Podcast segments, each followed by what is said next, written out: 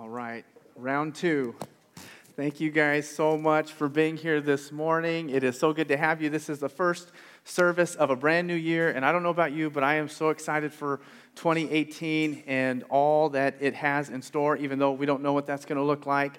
And today is a really exciting service for a number of different reasons. First and foremost is that we are celebrating baptisms this morning. And if you've never been a part of a baptism service, this is going to be a treat for you in so many ways. But I love baptism service. You may hear about me talking about baptisms for the next few weeks, just throwing them in the message because uh, it's such an exciting thing in the life of a church to be able to celebrate a baptism because really, a baptism is like the cumulative expression of this transformation that has taken place in someone's life. And this morning we get to be a part of celebrating that with some of our people in this community. And so we're excited about that. But secondly, we're excited about this brand new series of messages that we're beginning that is called Stress Less. And, uh, and really, in, in so many ways, this is a continuation of what we started talking about last week. And last week was a service where we tried to integrate some margin for you throughout the course of your week. We wanted to create a little bit of space in service so that we could have time to reflect on what this last year has meant to us and how we want to position ourselves as we enter in to 2018. And one of the things that we did, if you were here last week, and if you weren't, this is a reminder, and then also just to let you know, what we did last week is uh, we took some time at the end of the message to create that space, and we had two index cards. One index card was for you to write down that one thing in your life that you wanted to leave behind in 2017. That one thing that you no longer wanted to be part of your rhythm, one thing you didn't want to be a part of your habits or your life, and you're going to write that down. And what we did is we set that thing on fire. And then we got real nervous that we were going to set off the smoke alarms in here, so we took it all outside. But that was like the symbolism of what that one first card meant to us. And then, secondly, what we did is we asked you to come back inside, and on that second index card, we wanted you to write down that one thing that you wanted to see God do in your life in 2018. And for me, the word that I wrote down was focus. I wanted God to help me to have greater focus in 2018 because as I started reflecting, I thought about like all the things that cause stress in my life or anxiety in my life. And I feel like distraction is the single greatest thing that cre- causes me to be anxious when I know that there's something that needs to be done and I'm distracted by something. And then after the fact, I feel like there's this cumulative buildup of anxiety when I'm not focused on the things that I feel are the most important to me. And I don't know what that is for you. I don't know what words you would use to describe the source of your anxiety or your stress. But I'm assuming that because all of us live in the Silicon Valley, in some way or another, we experience that. I don't know if you've ever had that experience where you drive out of, you physically just drive out of the Bay Area, and all of a sudden, some of the pressure begins to lift. And I think that that is like a cultural thing. That happens to me all the time. If I drive to Santa Cruz, slowly the pressure starts to lift. If I drive to Bakersfield, there's like a slower pace of life and the pressure starts to lift. And I think that that is tied to like this cultural epidemic in the Silicon Valley where we are like part of this fast paced community, this high pressure community, high expectation community. And there becomes like this thing that creates weight and pressure. And maybe for some of you, it's traffic right? You have like a long commute in the morning and in the evening, and you're sitting in traffic, and that causes you to stress out a little bit, or it builds the anxiety in your heart, or perhaps it is a frustrating job situation, like there is so much about your job that you would love to not wake up in the morning and have to go to work because every time you step into the toxic work environment that you're a part of, it just weighs you down. For others of us, it might be a dirty house or your children. And those two things were not mistakenly written right together, but they're often somewhat related. Maybe it's a relationship in your life that is on the rocks, or it's not fulfilling you in the way that you anticipated it would. Maybe it's the uncertainty of your career in the future, the uncertainty of those around you. Maybe it is financial pressures that you're trying to figure out in your daily life, whatever it is, there are so many things in our life that we wrestle with. And that oftentimes, one after another, it's like dropping a little rock into a bucket. And after time, it becomes like this bucket that weighs you down. And soon, stress turns into anxiety, and then anxiety slowly turns into depression, and then depression really begins to like affect how you operate from day to day. And so, the goal of this series is to begin addressing this reality that probably all of us wrestle with at some level or another. And like Angela said, we are not promising that we eradicate stress from your life, but we want to begin to look at how God says we can begin to carry the weight of stress. I was reading a book a few days ago, and the author was describing this catastrophic event that happened in a community just outside of the city that he lived in. It was in West Virginia, and it was the collapse of what they call the Silver Bridge the Silver Bridge was constructed in the 1920s, and then in 1967, during rush hour traffic, the bridge completely collapsed and killed 46 people. After the engineers who were evaluating what happened to the bridge, they had some time to sort of research what, what had happened, and they said that the bridge had a stress fracture, and the stress fracture eventually led, led to the collapse of the bridge and they concluded that the bridge was carrying more weight than it was ever constructed to carry.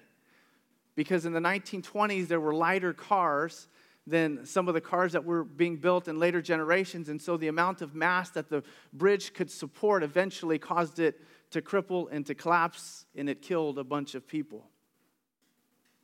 I think that this perhaps is a picture of how some of us over the course of time have been carrying the weight of stress, right? The weight of anxiety, how we've been dealing with all these problems, and we've become maybe tougher in the process. But the reality is that most of us were probably never intended, we were never built, we were never constructed to carry some of the stress that we're carrying in the way that we are.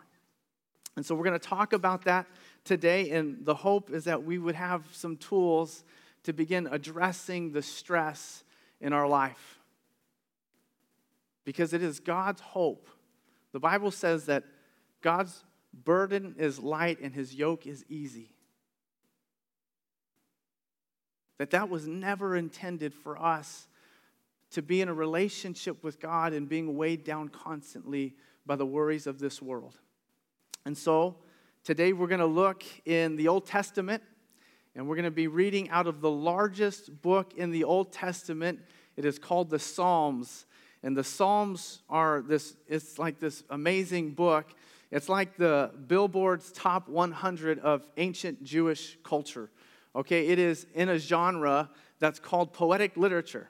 And so you'll see that this, these chapters are really actually beautiful in the way that they're written. They're these wonderfully written poems and songs that oftentimes were played to some music. And if David existed in our own era, he would probably be compared to some of the best uh, rap artists and spoken word artists in our generation because he produced so many of these beautifully written artistic poems that we have for us collected in the book of Psalms. And David was the most revered king in all of Israel. And today we're going to read just the end portion of Psalm chapter 139. And this is a really interesting psalm because at the very beginning, really the heart of the entire psalm is David trying to communicate his perspective about who God is. And as he's doing that in the first 18 verses, he begins to like describe all of these unique attributes about God. He's talking about how knowledgeable God is and how complete he is. He talks about how God is everywhere. And ultimately, he sort of lands on this thought where he says, God, your love for me is so vast. And up to this point, we might think, David, what a beautiful psalm you have written. But as you begin to read, I wonder if there's like a little bit of manipulation tied into what David is saying about God, because as soon as he ends chapter or verse 18 in Psalm chapter 139, there's like this shift of thought that happens. And this is where David brings up this issue that he's having with his enemies. And as he begins to talk about this issue and, and how he has sort of like this hatred towards his enemies, he says, Well, God, not only are they my enemies, but they're also your enemies. And since they're your enemies, that means that I should hate them. And because they're your enemies, I do, in fact, hate your enemies, God, and I want them to die. And you can almost sense that as like David is beginning to talk about this, like he's starting to get more and more upset as he sort of works out the details of this thought. And I, I don't know if you've ever been uh, like driving on the road and you're thinking about something that's really frustrating to you, and all of a sudden you realize that your foot is pushing a little bit harder on the gas pedal and you're going 90 miles down the freeway. I don't, that, no? Okay, I'm the only one with anger issues but that happens. And I think that it was one of those things for David, right? Like there are some things that happen in your heart and in your mind. And as much as you want to not think about how frustrating they are, it like keeps bubbling up out of you no matter what environment you're in. And so David is talking about these enemies and he's starting to like build up this frustration to the point where he calls them wicked and he says that he hates them. And I think justice is so funny Right? Isn't it funny how we want justice for other people, but we don't like to have justice for ourselves?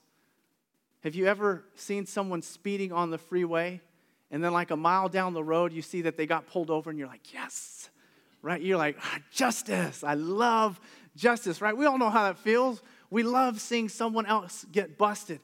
But how horrible do you feel when you see lights and sirens following behind your car? What do you want? You don't want justice, you want grace, right? Come on, officer, give me a break. I've actually said that before to a police officer. I said, You're, That's a little strict, isn't it? I was driving two or three miles over the speed limit. But he said, It's not a suggestion. So I figured that out real quick. But this is where David's at. Like in his heart, there is frustration building up. And I think it was one of those moments where David sort of lashes out in frustration and he says, I hate them. And then after he says it, he's like reflecting, like he almost crossed a line in his own heart. And then he's struck with like this epiphany. And it hits him like a freight train. It's like that first time you look in the mirror and you realize that you're part of the problem. And this is what it was for David. He saw something in himself that perhaps he had never recognized before. He saw something inside of himself that caused him to pray this really fascinating prayer. And so we're going to read this together, and it's just two verses, and it's Psalm chapter 139, verse 23 and 24, and then we'll kind of come back to it and look at each statement by itself. But in verse 23, he says, Search me, O God, and know my heart. Test me and know my anxious thoughts. Point out anything in me that offends you and lead me along the path of everlasting life. This really is such a bold prayer on David's part. And what he does for us in this moment, he helps us to figure out a template and how we respond to those stressful truths in our lives those stressful and maybe anxious filled scenarios in our life where we're feeling overwhelmed and maybe there's like this deep seated frustration that we quite, can't quite get out of our, our hearts and our minds. And he gives us a framework in how to approach that by this response. And so the first thing that we see David do is he invites God into the process. He says, Search me, O God, and know my heart. This is like the type of statement you make when you are living a lifestyle that you don't want to live, when you're behaving in a way that you don't want to behave, but for the life of you, you cannot identify what it is in yourself that is motivating that type of behavior. And this really is a dangerous prayer on David's part because what he's doing is he's inviting God into his life to explore like the depths and to unearth these deep, dark parts of who he is as a person. And he's saying, God, show these things to me. Did you know that Google knows you better than you know yourself? Do you believe that? Like, I have, I don't know if this is like a conspiracy thing, but I feel like I will talk. I won't even type, but I'll talk about buying something. Like, I need a new pair of shoes or something like that. And then all of a sudden, like on my news feed in those little advertised sections, I'll see like little advertisements for new shoes and Foot Locker. And I'm like, did I type it? Was there any point that I typed it in my, how did, so if that's never happened to you, God bless you. I, I may be faltering. I see a few people confirming that that is true. But Google knows you, I think, better than you know yourself. It knows your patterns of when you're on your computer. It knows what you're searching for. It knows what you're looking for. It knows the things that you're interested in. It knows the things that you're reading. And I think, how scary would it be to give someone full access to like the information that is on your phone?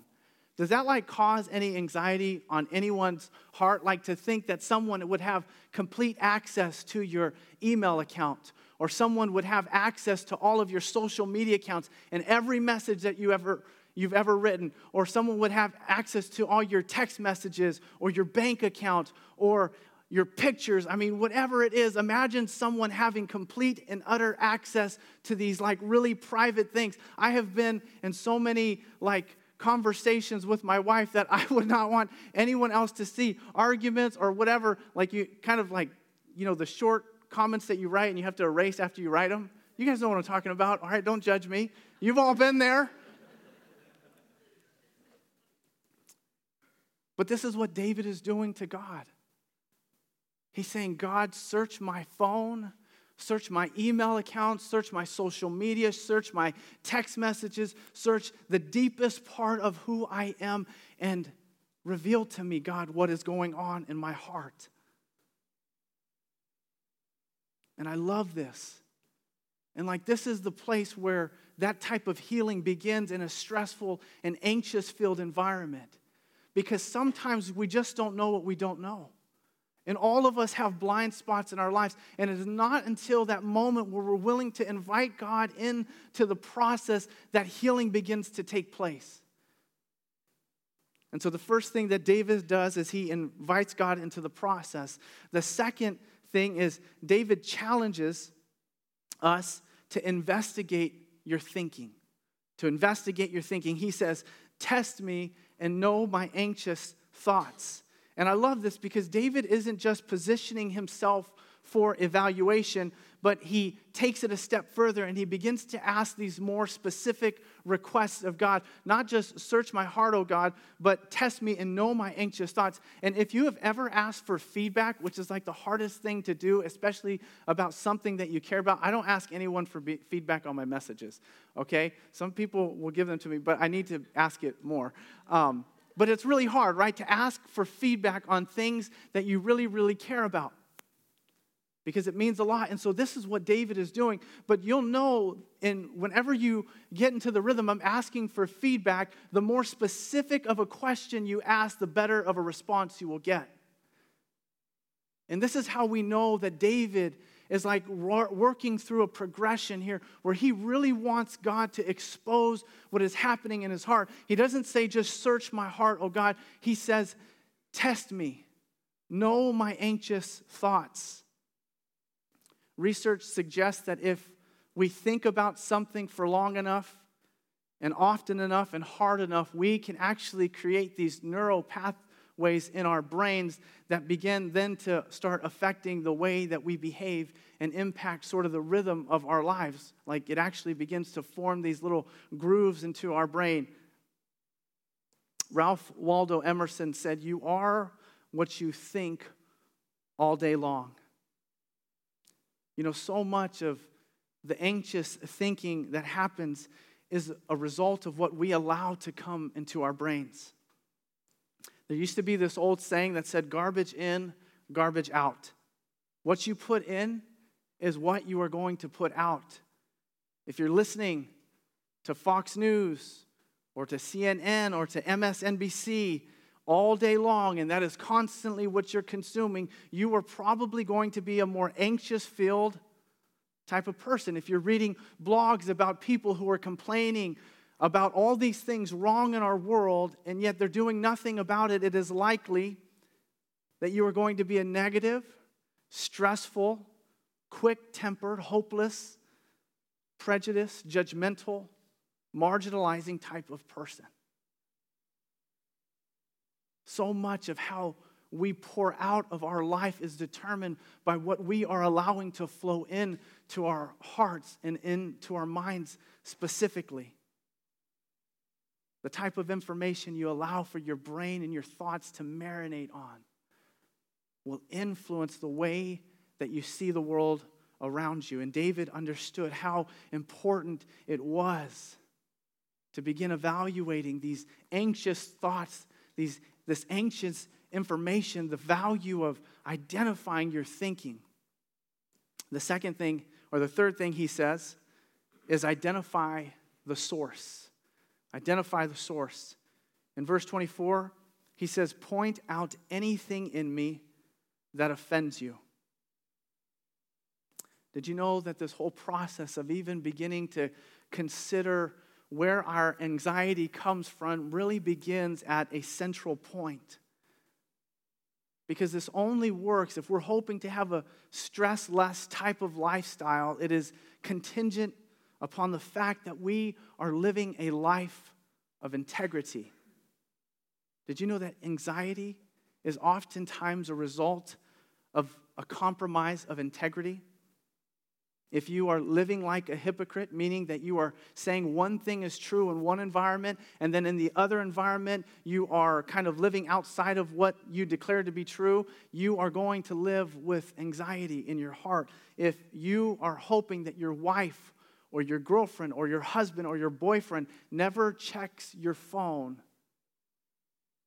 it is going to be very difficult to live a life with less anxiety. Because anxiety and integrity are like distant cousins, they're tied to each other. And integrity really is all about being a whole person. That means that you are one person in one environment, and then in another environment, you are the same exact person. Maybe you, uh, you know, express yourself differently in certain environments, but at the core of who you are as a person, you are consistent and you are whole in who you are. One of my greatest fears, I'll just share with you, one of my greatest fears as a pastor is that my kids will someday grow up to not want to be a part and love the church. Like, that's one of my greatest fears. And it's a little bit different when you're a pastor's kid because you see your parents kind of working and, and being involved in the church. And sometimes what happens is that as a pastor, you feel like the expectation to talk a certain way and act a certain way and live a certain way in front of your community. And then when you get home, you become this completely different person. And I pray that my children's testimony when they grow up is that their dad and their mom were the same exact people at church that they were at home. That there was no difference in the way that they talked. They didn't cuss up a storm at home and act really nice at church to people. They weren't short with their kids and really sweet and, uh, and, and hospitable to everyone else, but that I am who I am here at church the same way that I am at home. And this is what David wanted to identify in his life. He said, God, get to the source of these anxious thoughts. Because he knew that if you could address the source of things, then you could really impact the iterations of what building a life on that truth or lie would be. If you've ever visited the Exploratorium in San Francisco, it's a really cool place. I went there a number of years ago, and one of the exhibits was where you strap on these goggles, and they have like these really thick glass. I don't know if it's plastic or glass or what it is, but you strap them onto your head, and then they have you try to shoot a little ball into a basket. And when you put the glasses on, you can't really tell what the trick is, but when you're standing outside of the little exhibit, you can you start laughing at people because they're shooting the basketball and it's like two to three feet to the left or to the right like it's way off. And really, that's what these glasses are intended to do. They distort your vision, they distort your ability to accurately see reality. And so they're like shooting, and the ball goes off, and then you put them on, and you're kind of laughing, like, why can't I make this? You feel like the ball's going all the way to the left. And these are like a picture, right? of like what it means to be outside of God's plan is that oftentimes we can operate, right? We can function. Maybe there are people all over the world that don't have like this relationship with God or an intimate relationship with God, and they function. Not only do they function, but they can do very, very well in life. But what happens is that it's like you begin to walk with a slight little limp that you don't even know is there. And then throughout the course of your life, the limp becomes more and more protruded. And then someone sort of sees you and they tell you that you're walking with a limp. And it's like there's that limp is tied to like some deeper truth in your body. And what David is trying to do is he's trying to get to the source so that he can begin to see the world as it really is through God's eyes. And I love that not once in this entire process does David pray for God to take away the anxiety or to take away the fear or to take away uh, any of those things. But what he does is he, all he asks is for God to show him because at the end of the day, if we don't understand what is happening in here, no matter how many times God takes it away, it's like a process, it's a learning process on our end for God to help reveal to us what is off. And finally, David says, I will follow. He says, and lead me along the path of everlasting life. For David, this response wasn't just to get over some little thing that happened. He said it, he made a mistake. But David really wanted to, for this point, to be the beginning of a brand new lifestyle for him. He didn't want to just get over it, but in fact, he asked God, Lead me in the way of everlasting life. Let me follow you. I love, love this prayer. I love David's transparency and his honesty with himself. And the fact that he could go to God in this moment was a testament to a discipline that he had developed throughout the course of his life. And that was the discipline of being in constant communication with God. In this community, we call that prayer. And so today I want to give a few tips and how we can better understand and how we can develop this discipline in our life. And I realize that with a community like ours, there are a number of people that really don't even know where to begin when we begin to talk and talk about prayer. And so uh, we have a short little video that I want to show you that is really going to help us understand that if that's where you are in the season, you are not alone. That is actually a thing that most of us experience uh, at some point throughout the course of our spiritual journey. So let's go ahead and play this video. I remember going to church as an adult, right, for the first time when I started going to church, and I would walk in, and the pastor was like, he said, I want you to pray with your neighbor. And I'm like, well, my neighbor don't go to this church. I don't know if you want me to, you want me to call my neighbor on the phone? That's creepy. I ain't going to do that. Right, then they explained to me, right, your neighbor is a person sitting next to you. Listen, I'm brand new at this Christian stuff. I don't, not, I didn't even know you're supposed to pray out loud, let alone with this lady. I don't even know this lady. What am I supposed to pray about? Lord, help these bumps go down on this lady's face. I don't know what, I don't know what to pray about.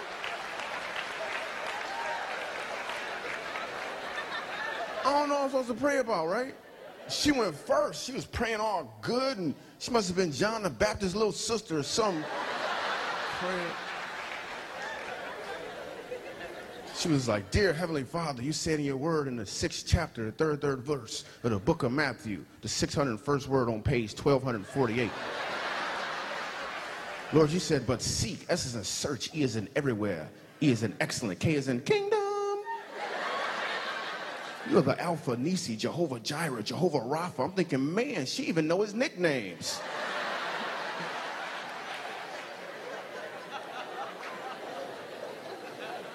Now it's my turn to pray, right?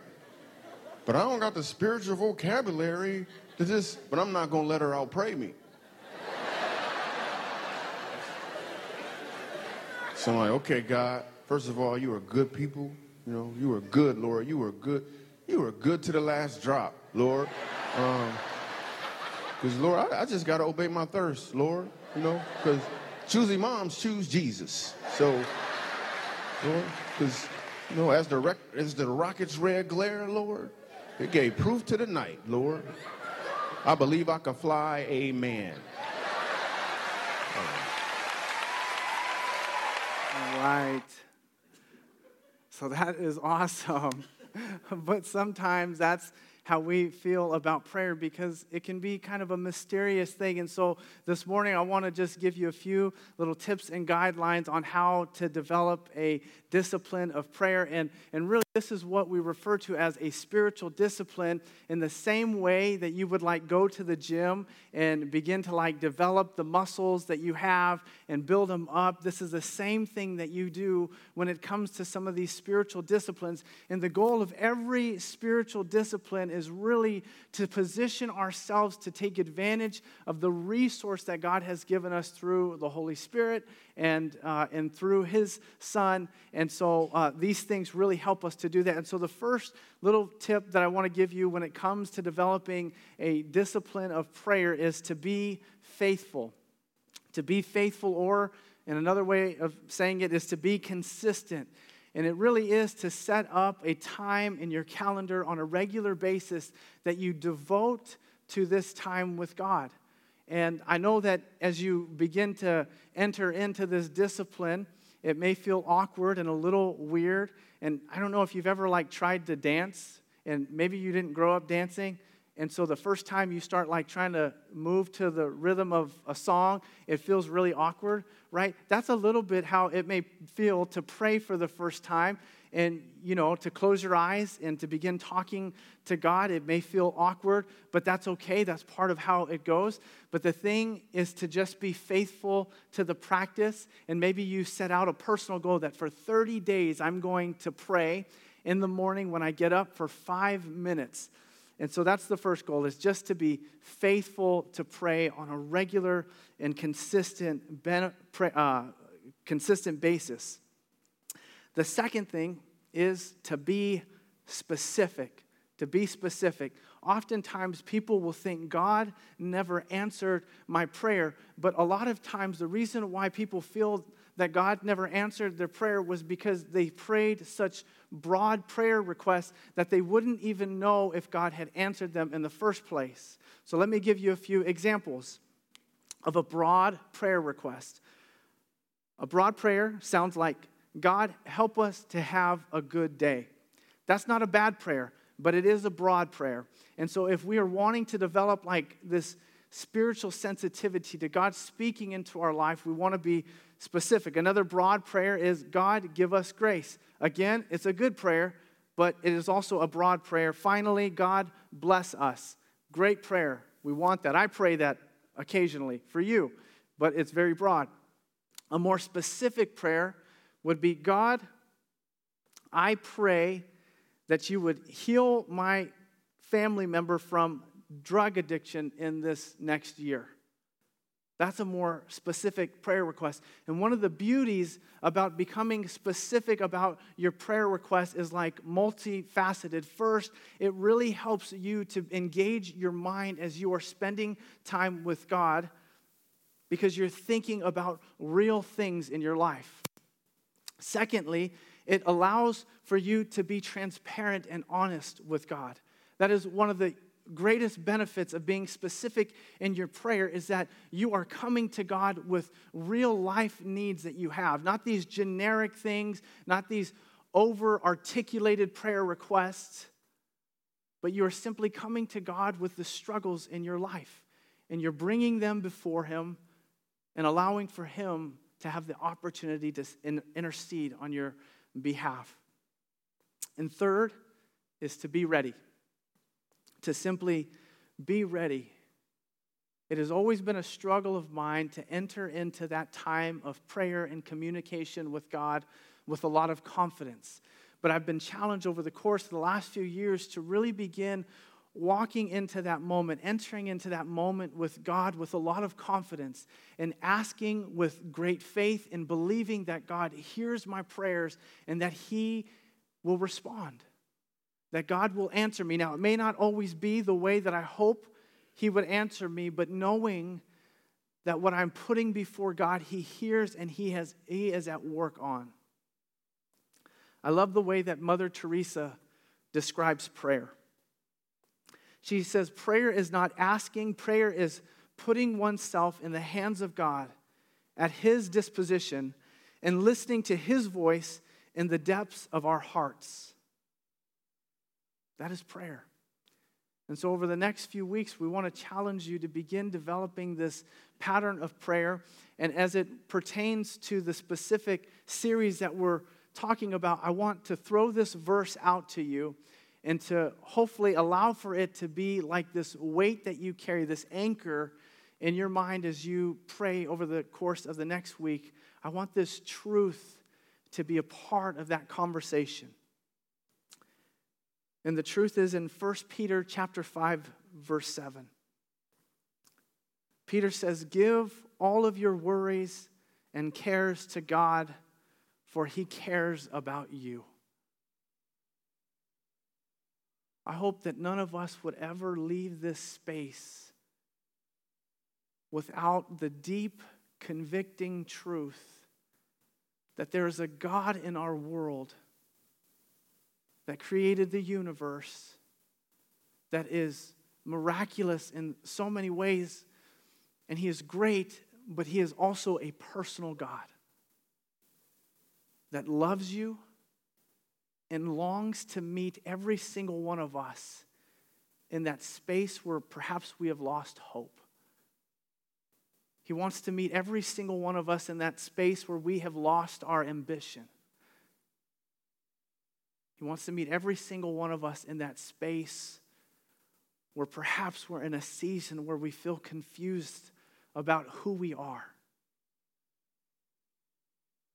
And instead of us walking through life, season after season, carrying all these weights of burden day by day, we have a God who says, Take your burdens, take your stress, Take your worries, take your fears, take your anxieties, and cast them to me.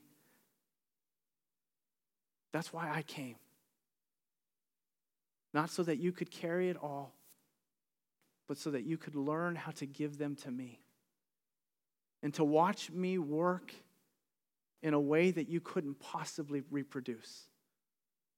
To allow for me to do things in your life that you couldn't work for thousands of years to produce. Simply give them to me. Cast your cares and your worries on me. So that's the goal. As you begin to develop this discipline in your life, let that one truth in that process taint the way that you come to God. Let's pray. God, we are so grateful that you sent your son, Jesus to bridge that gap between where we were and where you wanted us to be, which was right next to you. God, I thank you that you have given us this lifeline of prayer that at any moment, at any part of our day, at any part of our week, God, you have said you have access to me. You have given us access to you through prayer.